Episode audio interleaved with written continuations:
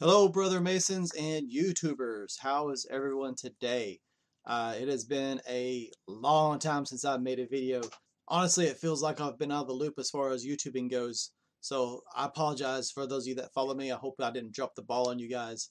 Um, I'll go ahead and point out, though, at this point, if you don't follow me on Facebook or Instagram, there has been a lot of content that has still been coming out. I do still make smaller videos on a, on a almost regular basis, once every one week or two. Um, I'll put the links here. You know, find me on Facebook, find me on Instagram. There's still lots of content, even if I'm not throwing out YouTube videos. Uh, and you can definitely keep up with me that way also. So I'm really excited about this video. Today I'm going to talk about rites of passage in Freemasonry. So for those of you that don't know, the degrees of Freemasonry are rites of passage. And I wrote a blog post about this about a week or two ago, and I've shared it like I always do. And there are several brothers that are like, well, duh, I know that already. Well, great. If you already understand that rites of passage exist in Freemasonry, wonderful. But we're still going to cover a lot of things besides just pointing out what may be obvious facts for you. Specifically, why the degrees in Masonry are rites of, are, are rites of passage. So what specifically makes them rites of passage, as well as what can we do to emphasize and maximize the impact that they are supposed to have. So first of all, I really want to point out rites of passage are important, and this applies to both sexes. But since Freemasonry is for men, we're going to talk about specifically how rites of passage are important for men before we actually get into the rites of passage in Freemasonry. So we still have rites of passage today, but the problem is that they have lost their emphasis. They're not designed with the impact in mind that they're supposed to have. So a man will go through a rite of passage and be no different than he was when he goes in. Um, now, there still are really excellent rites of passage out there that do change the person. For example, I went through military. I, I spent four years in the Air Force. Boot camp is a rite of passage. There are several aspects of boot camp that fit into the phases of a rite of passage that we'll talk about. It definitely changes you as a person. And that's what's important to understand. A rite of passage is, a, is an experience or a series of experiences that represent a transition in your life. You go from point A to point B in your life through a rite of passage. This can be from a, a child to a man. It could be from a a, a, a, man to a father. It could be from a man to a soldier. It could be from a man to a mason, which is what we'll get into specifically. Some of these rites of passage have existed for centuries. This is nothing new. The issue is, in many cases, far too often, they have been watered down. The importance has been taken away from them. And so we go through the motions of a rite of passage, but the impact is not there. Therefore, there is no change. And for many men, they go through no impactful rites of passage in their entire life. And this is a real concern because there is a growing number of men in the United States right now that are totally aimless. They don't know what to do. They have they they are just drifting through life. And there's high rates of depression, high rates of suicide among men, especially in those that that have been in the service and things like that. And there is there's there's like there's just no feeling of meaning for these people. And so you're aimless. And this is where you get these man children that we have now, men in their 20s and their 30s. In some cases, even getting up close to their 40s that that still you know live with mom in some cases they they don't work they just sit around all day and do nothing and they don't they know in their heads what they should do but why why why why is this an epidemic why is this happening and i would tell you that i believe a strong reason for this is because we don't have impactful rites of passage anymore and the thing is as men we seek those things out we seek out rites of passage because a rite of passage represents guidance. It represents that transition.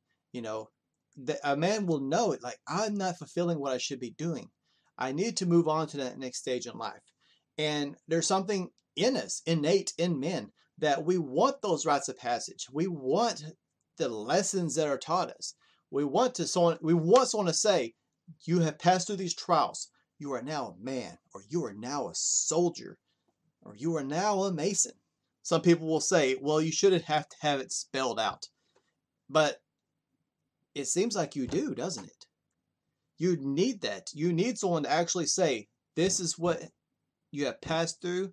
These were your trials. This was the test. And congratulations, you are now one of us. This is what's expected of you. And you need we need to be held to that standard. So a rite of passage is important. It has a profound psychological effect on a man. Those rites of passage are, are, are, are very powerful. So we've talked about rites of passage for a while. What are the components of a rite of passage? Because, like I said earlier, Freemasonry has rites of passage, but what specifically makes those degrees rites of passage? To put it simply, it has three phases that you have to go through to be considered a rite of passage. The first phase, separation. The second phase is transition. And the third phase is reinvestment. Let's look at those a little bit more closely. So, separation. So, in this phase, this is where the initiate undergoes a process. And they are initiates. When you're going through the rite of passage, you are being initiated. So, therefore, in a rite of passage, you are referred to as an initiate. So, this is the point where an initiate is separated from the old version of themselves. This can be symbolic, but could also be represented in various ways. For example, you could be divested of your clothing. Separation of your senses can also be considered a right, uh, sorry, a part of that separation stage. And that is also profoundly significant because when you're separated from your senses, you are forced to rely on your other senses. Your hearing, for example, if you cannot see, your hearing will be heightened. Your sense of feeling will be heightened. Your sense of smell will be will be heightened as well. And so these these other senses that are being forced to work in overtime to compensate will pick up things in the environment they, they would not have otherwise noticed. Uh, being uh, you know separated from other aspects, for example, your clothing. So you may be asked in various rites of passage, you may be asked to change into different clothing. Uh, for example, a baptism. A baptism is a rite of passage. And so when you go into that back room, you're typically asked to uh, take off what you're wearing, and usually they'll have some kind of like a like a robe or a gown or some, you know, just something simple that you can put on. So this, the second stage is called transition. So this is like a state of limbo. You're still, you're you're not what you used to be, but you haven't moved on to the next stage in your life. You have been separated from your former self, from your you know in the first stage but you haven't moved on to whatever you're trying to ascend to. And so this is a period of transition. And in this period you're given uh, lessons that you are supposed to that you're supposed to take to heart or you're given uh, a test that you have to pass. And these are these are all typically common experiences. So everyone is separated the same way. Everyone experiences the same thing when they go through that transition. And so it's a common shared experience that make you that bring you closer together at the end with uh, your brothers. But what's interesting about the transition is this is like I hinted at. This is where you're actually taught the lessons you have to know to either uphold what's expected of you or to move on to the next stage after. And these are very common in honor groups, which Freemasonry is. And so you'll you'll be told what the standard is that you have to uphold then once you pass those tests, once you have moved through this transitionary period, you move on to the next stage. A quick side note that's interesting about the transition period is I believe there's actually two transition periods in Freemasonry. You, you go through a transition period during every degree. Every degree has its own transition period.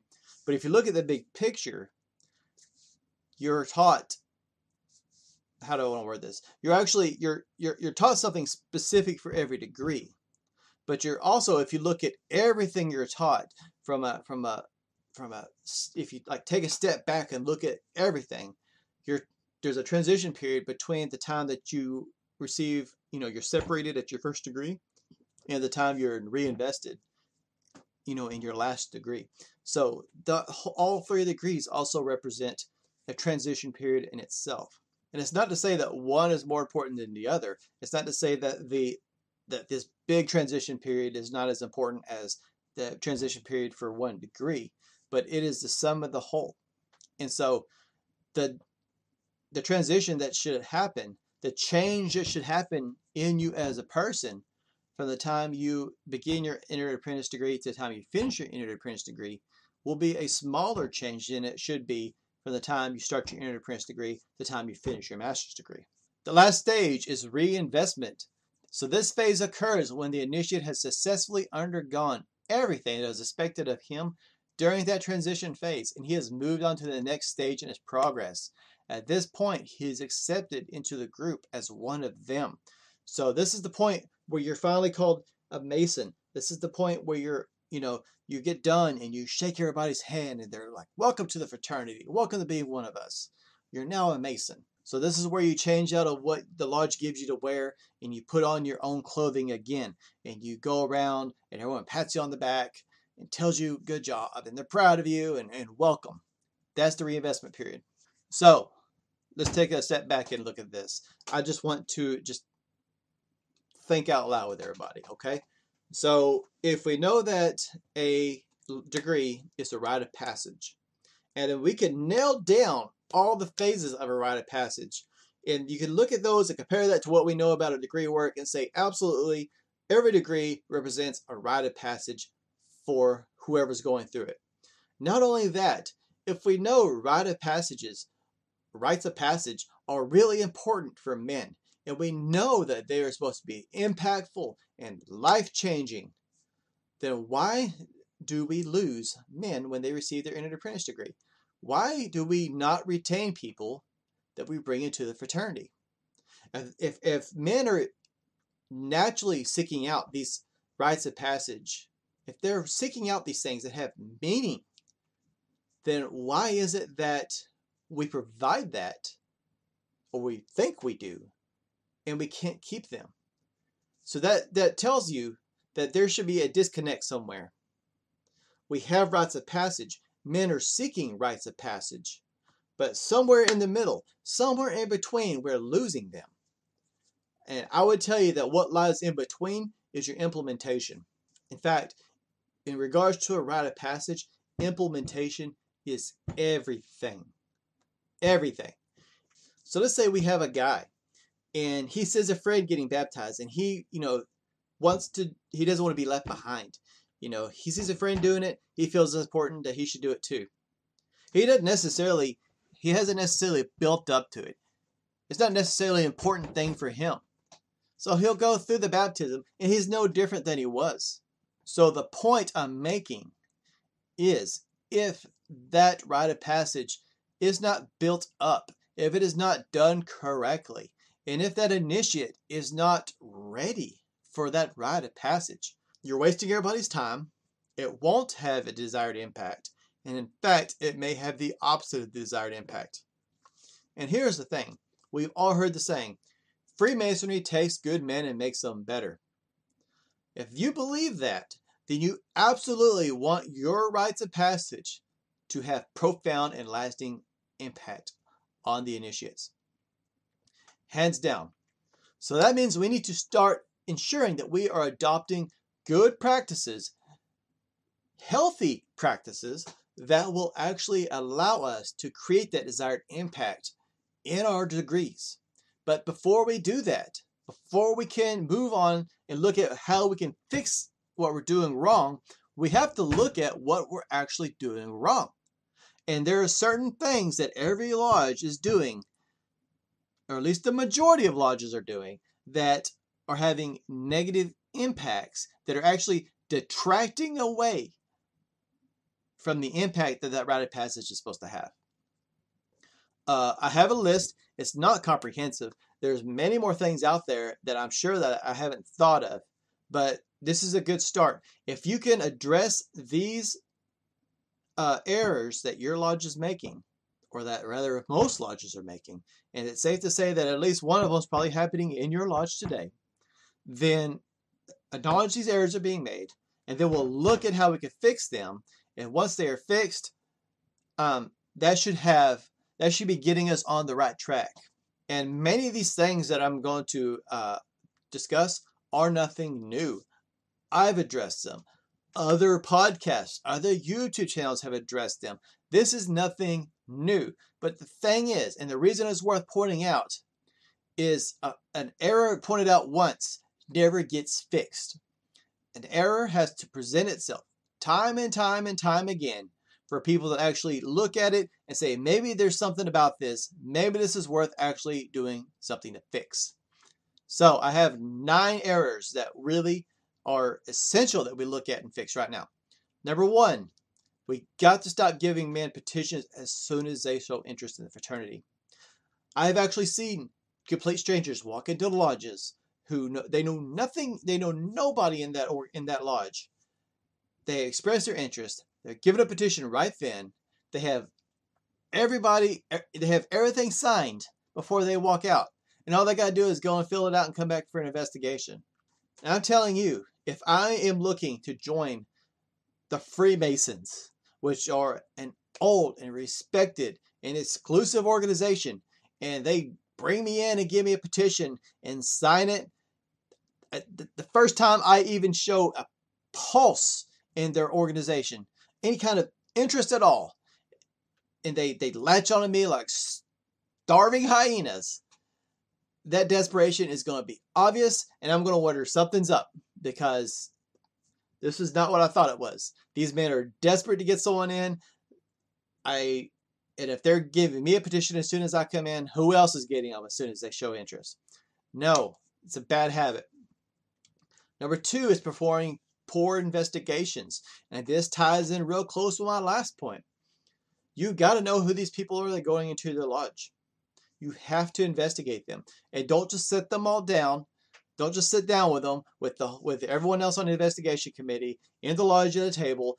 Go through the go through the questions and then be done with it you you we, you have to start doing investigations more seriously and understanding that the people that you let in your organization will have a profound negative or positive impact on the health of your organization in the future. Number three, not giving the petitioner time to get to know the lodge and vice versa. So this ties in with number one. You got to give this guy time to know who's in the lodge. He has to know what you're about and you have to know what he's about. And if you give him the petition as soon as he shows up and start dragging him through the grades as fast as you can, you've missed that opportunity to get to know that guy. Because he may not be the right fit for your organization. But we're so excited to see someone turn in a petition, we're just getting him through it. Number four, rushing them through the degrees. You see, these things are all following a common uh, denominator. Uh, rushing them through the degrees. The degrees are the lifeblood of our organization. That is the absolute essence of Freemasonry is the degrees. Okay? And if you're rushing them through it, well, first of all, these are rites of passage. If you're rushing them through it, you're not emphasizing the important things. You're not actually teaching him the lessons every degree. You're just having him memorize stuff so he can turn in the next thing and so he can eventually become a master mason to start walking through the chairs. And what's the point of that? What's the benefit? Teach them. Do the degrees well. And when I say do the degree work, I mean know your role. Know what you're teaching him. Know your actual role when you are doing the degrees. Take the degrees seriously. They're solemn occasions. Treat them like that. I could go on. Number six, cluttered and dirty anterooms and lodges. Guys, I've been to so many lodges that were built in the 40s or 50s or 60s and have not been updated or touched since then. Okay? You have the the wood panels from the from the 60s or the 80s, carpet that has probably changed color since it was originally put in because it's so old and so gross. You have saggy ceiling tiles that are look like tea bags. You know, they're, they're they change colors your your building stinks. It smells bad. Come on. The ante room is a broom closet or a coat rack, you know? And this guy's in here getting ready for his degree, going through the separation period, and he's looking at a a, a, a computer from the 80s and a dang vacuum that hasn't been touched in 20 years. Is sitting in the same room next to him. That's not an ante room. That's not preparing him for anything. It, it sets the tone and it's telling him that clearly this part, this degree, this phase of this degree is not important enough for them to actually separate it from everything else. What I'm doing is not important enough to have its own space. We have we have vacuum cleaners and coats and hats and boxes and old magazines and old books just sitting in this room, piled up in there. Seven, failure to prepare the candidate for his degree beforehand. What's the easiest way to tell someone that what they're going through is important? Tell them what they're going through is important. And you, you need to tell these candidates so many things. And and it sounds stupid, but you see people that show up for degree night and they don't realize I had to pay degree fees. Or they'll turn in their master's work and say, Oh, I didn't realize I had to pay dues for this. Or they'll get their EA degree and you'll be told, okay, you have to memorize all these things. And they didn't realize that there was so much memorization associated with it. Tell these people these things. If you're taking the time and actually not rushing through, through the degrees, use that time to show them what your lodge is about. Teach them how you do things. That way, when they're actually in the lodge on the roster, they know what's expected of them. And if that's not something they're interested in, they can leave before that ever becomes an issue. And number nine, not telling him what he can expect from us. Or even worse, telling him what we can expect and never deliver. If you tell a man that we take good men and make them better, and then you do nothing to make him better, you rush him through the degrees, and then as soon as he's a master mason, you start putting him through uh, through uh, fundraisers. If you never have education in your lodge, if you just don't act Masonic in any way, and all you have are business meetings and fundraisers, then then you have you have failed to deliver. You have done the bait and switch on this guy. You have promised him rites of passage. You have promised this man a mastermind group where he could learn from his peers. You have promised him an honor group. And if you do not deliver on these things, the lodge and the fraternity and his teachers have failed that man. And it's no surprise if he didn't show back up.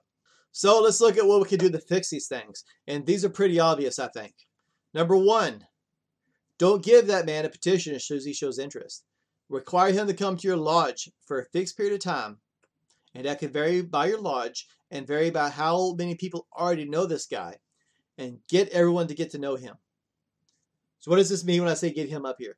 If your lodge meets, uh, if your lodge eats before meetings, he needs to be there. If you meet, if you, golly, if you eat after meetings, then he needs to be there. If you're having events, and I don't care what kind of events they are, if there's something that he can be at, he needs to be there. And look, if this guy doesn't take the time to show up as a non-member, then why do you think he's going to take the time to show up as a member? And you can say, well, he might not have time. His job might not allow it. You know, his family maybe. But you know what? Those things still apply, even when he turns in his degree work, even when he receives his degrees. So whatever reasons keep him out now before he while he's a petitioner are going to keep him out of your lodge when he turns in his work. You're going to keep him out of your lodge when he gets his degrees. So how's he going to benefit from this? How's the lodge going to benefit from this? Number two, thoroughly investigate your petitioners. This involves more than just sitting around round robining this guy in a table at the lodge. Okay? There are great investigation manuals out there. Many Grand Lodges have put some forward.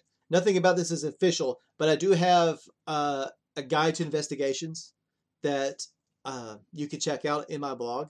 Nothing is official from any Grand Lodge that I share in that blog. So uh, I don't think that anything I share is actually representing the Grand Lodge of Texas or anything like that. So, by all means, go for it. Um, number three, don't rush him through his memory work. So the catechisms are more than just words. Okay, they are. If you if you take it for face value, it's a mile wide and an inch deep. But the thing is, it's still a mile wide. But the the, the memory work goes so deep. There's so much to learn from this, so much to unpack from from from basic sentences that you can learn. that are important for this person to understand. And if you don't know it, that's a great opportunity for you to learn and grow as a man and as a Mason as well. I'm, I'll tell you right now, as a little side note, teaching candidates, teaching people the catechisms or the memory work or whatever you want to call it is one of the most rewarding things you can do as a Mason because it requires you to step up your game. It, they'll ask you questions that you have to know. And so that's such a great opportunity to learn things. Don't rush into the work. Teach them the lessons. Number four, know your degree work in practice. Like I said, if you know two weeks in advance that you're going to be the junior warden or, or a master of ceremony, there's no reason for you to screw it up. I say that. There's no reason for you to go in there. Let me back up. There's no reason for you to go in there unprepared. That sounds better. Because the thing is, even the most prepared person can go in front of everyone in the lodge room and and just totally just brain fart and forget everything he learned. I understand that. That happens to the best of us. I saw uh, a very respected brother who is very knowledgeable in the lectures, uh, and I've heard him give countless lectures. He just stood up there in a in a in a I don't remember what it was. I think it was a fellowcraft degree. No, it was a master's degree, and he just forgot it. You know, it happens. And sometimes we'll go we'll show up to a degree, not expecting to have a role, and someone didn't show up. All of a sudden, we got to fill in. I get that. I understand that happens. But if I know a month in advance I'm going to be doing this guy's role, I there's no reason I shouldn't be prepared for it. Now, once I get there and start saying it, if I brain fart and forget about it, that's one thing. But there's no reason I can't go over that and practice it with some brothers before I get there. And I mean, well before I get there. Number five, clean and update that lodge. Do it. Do it. And it doesn't take a lot of people. Okay? It's great. It goes by faster. It's easier with a lot of brothers, but just get it done. Just get it done. Any progress is better than no progress. And when you have lodges that have sat there for 20 or 30 years with no progress going, getting done to update, clean the place up, even baby steps are an improvement. Okay? Fix those lodges. And here's a little tip. All right. Sometimes you meet resistance when you're trying to update the lodge. I get it. I understand. But sometimes we expect there to be resistance, and there's none. Sometimes we wage battles in our own heads about these kind of things. Just do it. Ask for permission. Bring it up in the lodge and, and do it. Or, or ask to be put on the building committee and just start working. Okay? Sometimes, it just doesn't apply to every situation, but sometimes it's easier to ask for forgiveness than it is permission. And the lodge is still better for it. I'm not saying just go out there and knock out a wall without asking anybody. But small things, just do it, man. Fix your lodge. And here's the thing: the people that'll that'll naysay and and and, question it and to uh, do the analysis paralysis as far as you know fixing anything, those guys, you know, they haven't done anything. So who are they to criticize? Just do it. And if they don't appreciate you fixing their lodge up, go somewhere that they will. Number six, be upfront about our expectations the mo- from the moment he expresses interest. That doesn't mean give him a petition, but tell him what we're about. There's lots of things we could tell people that are interested in the fraternity without giving away the secrets. Yes, we have dues. Yes, we have degree fees. This is what they are. Yes, we do actually expect people to show up whenever they can. You know, as a member, you are you do have obligations to the fraternity. There are exceptions, but these exceptions are not the the get out of lodge free card that so many of us use for every meeting. Understand there's a time commitment. You'll have to memorize a lot of stuff. I mean, really, especially the brothers that have memorized uh, here in Texas, we call them like uh, certificate holders. So, like the A certificate, you have to know how to open and close all degrees, how to confer all degrees, uh, the questions and answers for every degree, and the lectures for every degree. And that is a monumental achievement of the mind. And so if this guy wants to go as far as he can, if he wants to if he wants to learn everything there is to learn, there's a lot to learn. And frankly, even just the memory work, at least here in Texas, it's exhaustive, especially in the first degree. So tell the people that you will have to learn a lot of stuff. And if you feel like you can't memorize things, then this may not be for you. And that's not being rude. It's what we expect. We don't we shouldn't expect to lower our standards for somebody. And no one going no one petitioning the lodge, no one showing interest expects the fraternity to lower its standards for them. Number seven is be upfront what he can expect from us as well. So tell him, Freemasonry, we offer rites of passage. We do take our work seriously. This is not a service organization. Tell him these things. And if you have to, get with the brothers at your lodge and come up with this list. All these things. Formalize it at your lodge. And say, this is how we're going to do things from now on. So look, here's the thing. This sounds like a lot of work. It is. But this is a look, Freemasonry is about work. There's nothing in Freemasonry that you'll ever learn in any of the degrees, any of the catechisms, any of the lectures that that put put laziness up on a pedestal like it's some kind of virtue. But we have we we talk about people that that did work. We exemplify them. We exemplify uh, instruments that are used to work. We're all about work, and improvement doesn't happen without work. That's internally and externally in our lodge. It's work. Sorry. So if you want to improve your lodge, if you're looking for like a like a quick, easy fix to to to, to bring your lodge to the next level, then just unsubscribe from my channel because I have nothing I can offer you. And that sounds condescending, it sounds negative, but it's it's factual. There's no quick and easy way to fix a lodge. It's work. And there's lots of lodges that need to be fixed. And there's lots of brothers that are willing to put in the work, but they don't know what to do. And that's what this is here for. So I firmly believe if a lodge begins implementing these practices, if they stop doing these negative practices and do these better practices that will actually uh, have more positive results, I firmly believe that it will create the impact in the rites of passage that we desire. This means that we will be retaining men. These men will be getting more out of their membership in our fraternity. And we will actually thrive at the lodge level, at the Grand Lodge level, and at the individual level. So, in conclusion, guys, look, the degrees of Freemasonry, hands down, no question about it, are rites of passage. Okay? And rites of passage are meant to be transformative and life changing. And this is what we promise people. This is what we say. When we say we take good men and make them better, that's what we're promising. If a rite of passage represents a transition from point A to point B, then that transition in Freemasonry is we take good men and make them better by making them Masons. That's point B. And how do we do that? We initiate them through a series of rites of passage.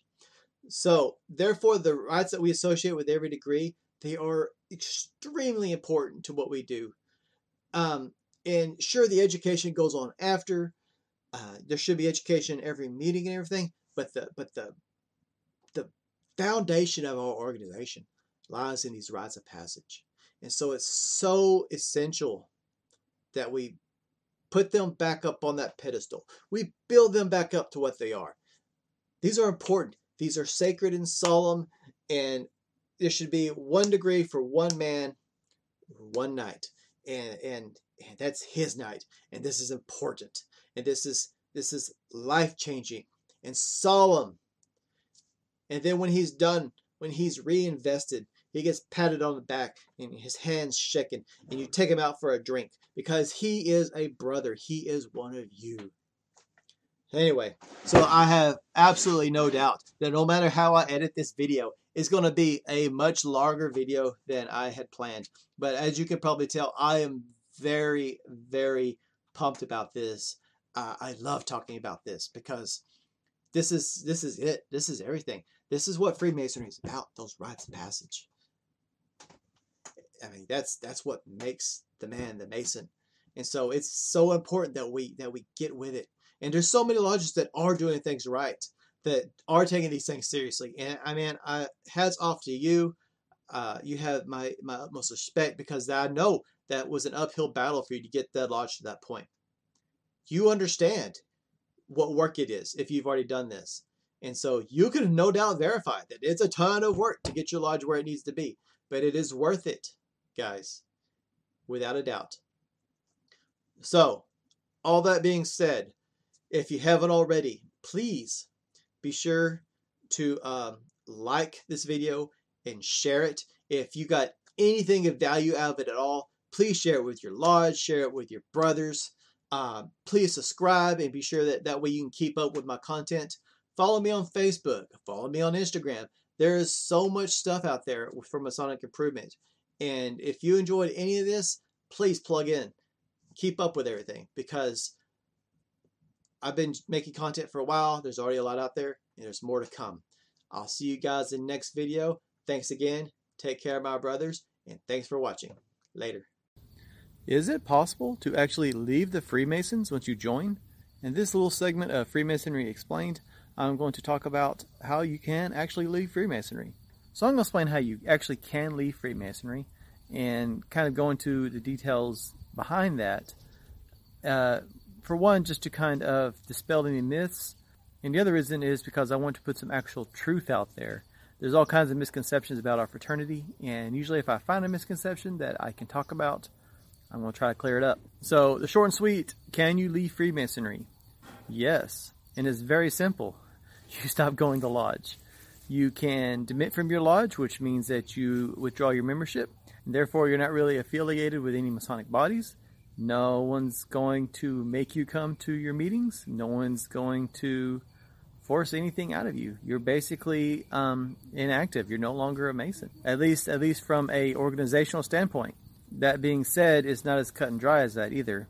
During your degrees, you do receive information about those degrees. Uh, you do receive Masonic information. You really can't take that out of a person. Uh, over time, they can forget it, sure, but um, what really makes you a Mason are the things you learn as you go through your degrees. So while you can leave the organization, you're still technically a Freemason.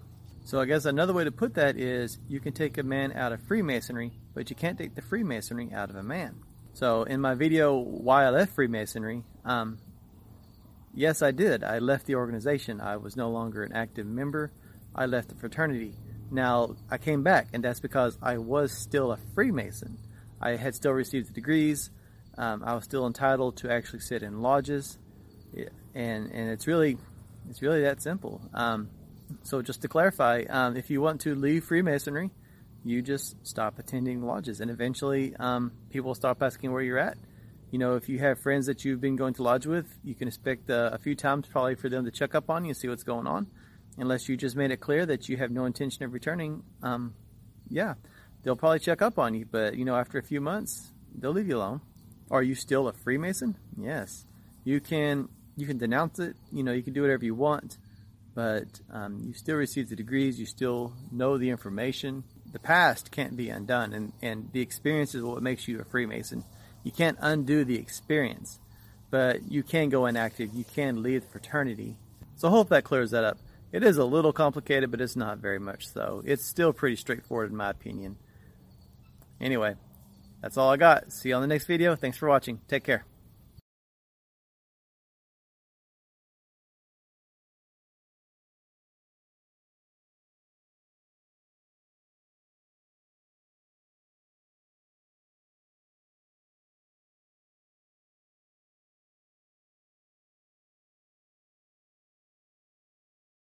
Hey everybody. Today I'm going to talk to you about something that gets brought up an awful lot in the comments on my videos and um, I've just heard throughout throughout my period as a, as a Freemason, which has been probably almost five, 15 years now, so it, it's been a while. And I always hear these accusations about, and it varies, but I always hear accusations about like uh, devil worship uh, worship of uh, Baphomet, uh, worship of Lucifer, things like that. And so the, the purpose of this video is just to kind of, I guess, set the record straight.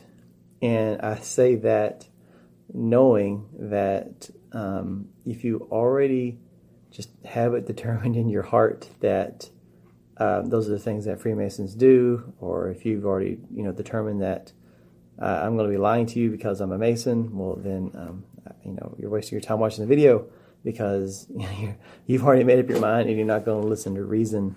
But for those of you that maybe are uncertain or just heard it somewhere and want to clarify, the fact is that no, none of these things are true. And the fact is that most, I even say 99% of the Masons I've ever come across, probably even closer to 100% because I'm in, you know, in the South, I'm in Texas. Uh, almost probably 100% of the Masons that I've come across during my 15 years are are Christian in some form. And that's not to say that you that you have to be Christian. You just have to have faith in a supreme being. But this this this idea that um, there's some kind of devil worship or anything really is it's it's almost like a polar opposite to the ideals of, of fraternity. Um, none of the men I know that are Masons would still be Masons if that were the case. And it's it's it's this situation, and I've talked about it before, where you have people who are non-members who, for some reason, are experts on the fraternity and know more about it than the actual members themselves. And people also go on and talk about how um, you don't learn the true nature of Freemasonry until you become a 33rd degree Mason. Um, you can you can there is a 33rd degree, but um, not not in the, the way that it's portrayed. You know, the 33rd degree is in an appendant body, which is like a side order. And so it's not the Blue Lodge, is not the main body of Freemasonry. It's just another organization you have to be a Freemason to join. It's the same thing with like the York Rite. And, and there there's there's really no higher degree than the third than the third degree in Freemasonry. Once you're you have to be a master mason to receive any of the degrees. They do teach things. They are very valuable degrees. I'm not trying to um, diminish their importance or anything. I I personally am a York Rite Mason. You know, I've gone through the chapter and the council degrees, and I have received all of the uh, commandery commandery degrees. You know, for the the Knight Templar and everything.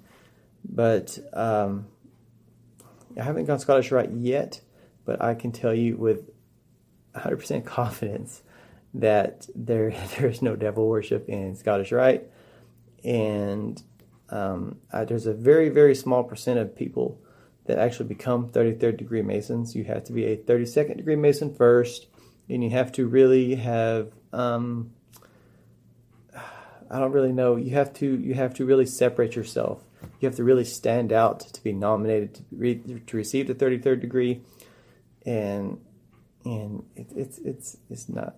It's, I'm sorry, it's it's not what you. Those of you that that think it's some kind of evil conspiracy, you think that because you want it to be some kind of evil conspiracy, but it's not. And I'm sorry, look somewhere else. I mean, we can't even agree on when to have our pancake breakfast, let alone take over the world.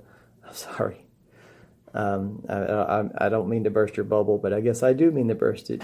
Uh, it. It is what it is, and it's it's not that. And final note on this is everyone will also, and I'll see this in the comments. I know it, people because people they won't watch the whole video or they won't argue, and that is that um, Albert Pike will always get quoted. Someone say, "Well, Albert Albert Pike said this or he said that." Well, I have news for you. Albert Pike is not was not. Um, he he was a master mason, and he took some other degrees. So he was a master mason, and I'm a master mason, and I'm not saying there there are there is no there is not and there never was a final authority on Freemasonry. Freemasonry belongs to everybody. And so just because, you know, Albert Pike you know, he said all these things that are, first of all, taken out of context, but he says all these things, so that must be what everybody believes. And no, you know, I could say a lot of things too, and I'm not the final authority on anything. And I know, like in the grand scheme of like Freemasonry, I'm not really anyone significant, but you know, you know, anybody that you might consider uh, an important figure in Freemasonry, you know, they could say this and this and this, and you know, they're they're they're not the final they're not the final authority. You know, there there are things that are said that aren't even negative that you don't have to agree with. You know, any any Mason could say, no, no, we actually we are actually devil worshippers, and that doesn't mean doesn't mean he speaks for everybody. That doesn't mean that that's what they are. You can you can write a lot of books, and you can you can be very involved in the fraternity. You could be a very influential person, like Pike was, but and you could even be considered an expert. But experts are not always right, and he was also taken out of context a lot. Uh, most of the things about Lucifer that he said are either um, made up or I'm not sorry, not made up, but taken out of context or misunderstood in some manner. But I mean, even if he was, even if he had just come out and say, you know what, flat out, you know, high degrees about Lucifer, um, that's still not true. And even though he said it, I mean, it's it's not true. You could you could, but anybody who has gone through all the degrees, um, they can tell you that's not the case. There's no there's no devil worship or anything like that going on. So that that's that's really that's really all there is to it. That's all I'm going to say. And um, I know people are going to blow this this up. They're going to, you know, I, I know I'm kind of asking for a lot of probably rude comments by by making a video like this, but it's important. It's an important thing that needs to be explained about the fraternity because it is a huge misconception that there's some kind of nefarious uh, goings on or, or, some kind of devil worship or anything like that. And no, there's nothing like that. And like I said, none of the men I know would be involved in fraternity if that was the case. Um, devil worship and things like that.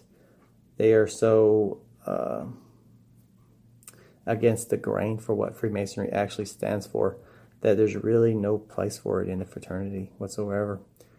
And uh, I know I said that you have to have faith in the supreme deity, and I've actually seen it before asked where, you know, what if you believe in Lucifer as a supreme deity? And I, I, I don't know of any lodge that would permit that, that join. And so I'm just, I'm just telling you straight up, no, there's no place for it in the fraternity. Anyway, that's all I had to say about this. Thanks again, as always, for watching. Um, if you don't follow me on Facebook, be sure that you click the link below and hit like my page so you can keep up with everything going on. Um, I'll tell you that I probably I'm not going to be posting as regular as I as I have been in the past, and this will probably be going on for a few months. There's been some some changes going on. You may have noticed my background has changed. I've uh, moved into a new position at my at my job. Um, I have a new member of my family and there are lots of other things going on that really need me to shift my my time priorities right now. So I'm not walking away from the project or anything, obviously, because I just made another video. But um, in the past, I was trying to do at least one video a week, and we'll just see how that goes. It may be it may be you know one or two a month for a while. So bear with me. Thanks again, as always, for watching, and I'll see you on the next video, whenever that is. Bye.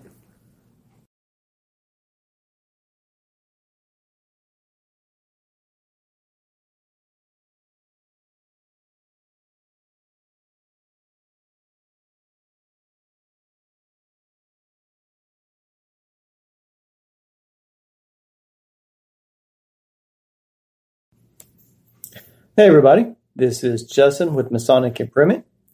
This is going to be the second official video for my Freemasonry Explained playlist.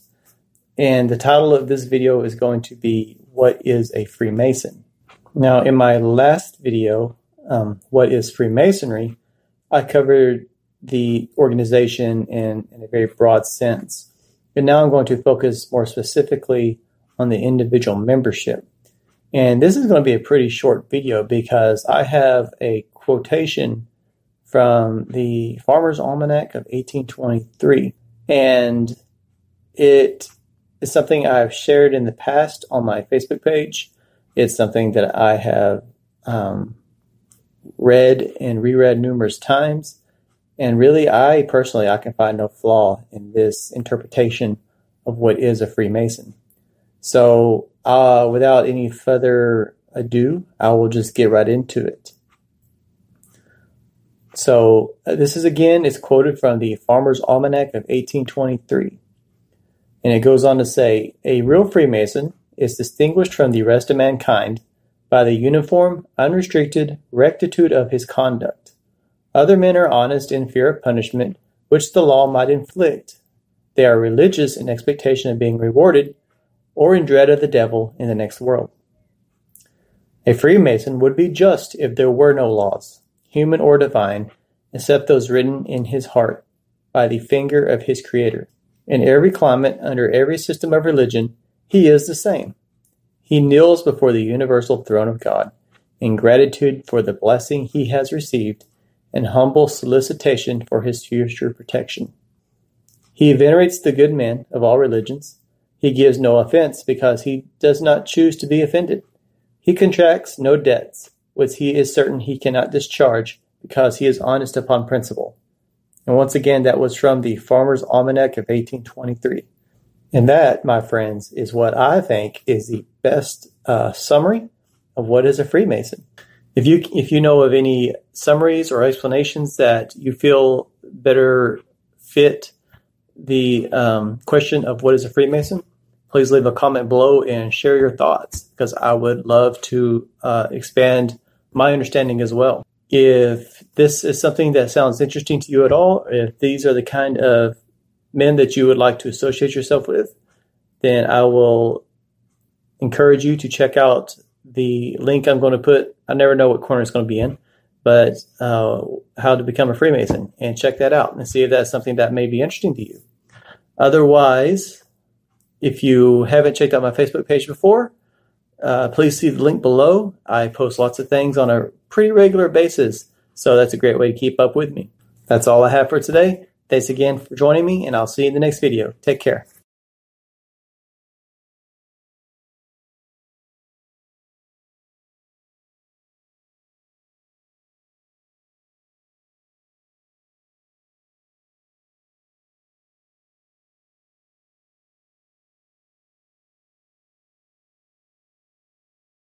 Hey everybody. So for this video, we're going to talk about something very fundamental, which is what is Freemasonry. Now, the reason that I'm even making this video is because there is a lot of information out there on the internet, and there's also a lot of misinformation out there. And for a potential candidate or someone just doing research um, that doesn't really know what the best sources are, you can very easily be misled about what we actually are and what we do. So in this video, we're strictly just going to talk about what Freemasonry is. And I'm going to leave a lot of basic facts out because you can Google that. For example, you know, Freemasonry is the world's oldest fraternal organization and has been around in an organized fashion since 1717.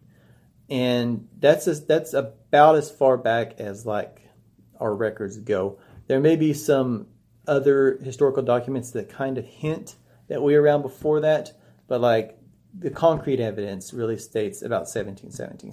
Freemasonry is a fraternity. That means men only. Now, there are other organizations that brand themselves as Freemasonry that allow women to join. That is another topic for another day. Just understand that authentic Freemasonry is a fraternity, and it's very strictly a fraternity. So, that being said, let's talk a little bit more. Let's go a little bit deeper into what Freemasonry actually is. And so, I like to look at it like a mastermind group. Uh, for those of you who are not familiar with mastermind groups, it's a whole bunch of like minded people that get together, and it's based off this whole principle of iron sharpens iron. So, if you get a whole bunch of men together that are really focused on improving themselves, then they will benefit from their associations with one another. And that is because they will challenge each other to become better men. And that's really, I think, the, the basis of what Freemasonry is. Because from the moment you are, are approved to join, the moment you receive your first degree, you're constantly being challenged to become a better man. And by becoming a better man, you also become a better Mason. You could also say you're challenged to become a better Mason, and by the same, you know, you'll become a better man through that as well. So they're very closely related. Um, I find that the traditional values that you normally associate with being a man are also the same values that you associate with being a Mason. So if you're a good man, you'll probably be a good Mason. If you're a good Mason, then you'll probably be a good man. You know, and and I, I say probably, but it's it's it's very high probability. And as long as I'm talking about what we are, I should probably go ahead and talk about what we're not. We are not the Illuminati. We are not devil worshippers. Basically, as an organization, we do not engage in any illegal, immoral, unethical activities or anything of the sort. In fact, those types of things are polar opposite of what we represent. And so people may, may try to associate us with those things. It just does not happen. In fact, if you were to be found out to be doing many of these things, you would be removed from the fraternity. We have very high standards for membership, and we try to hold people to those standards. Other things you should know is that we're not a service organization. Joining us will not make you rich, and we are not like the elite of society or anything like that. So now that you watch this video, if what we are sounds appealing to you in any way, then I encourage you to check out my other video, How to Become a Freemason, which I will link somewhere up here, and, and take that step a little bit further. If that's not what you're looking for, then, you know, thank you for watching anyway. So that's all I got to say about this. Um, there'll be a whole series of these coming out also, just very basic stuff. And um, just I'm just trying to cover the fundamentals when I'm trying, and this is going to be in my Freemasonry Explained playlist. So if this is appealing to you, just check out the playlist. I'm going to lay everything out, you know, that I can. Thanks for watching, and I'll see you on the next video. Take care.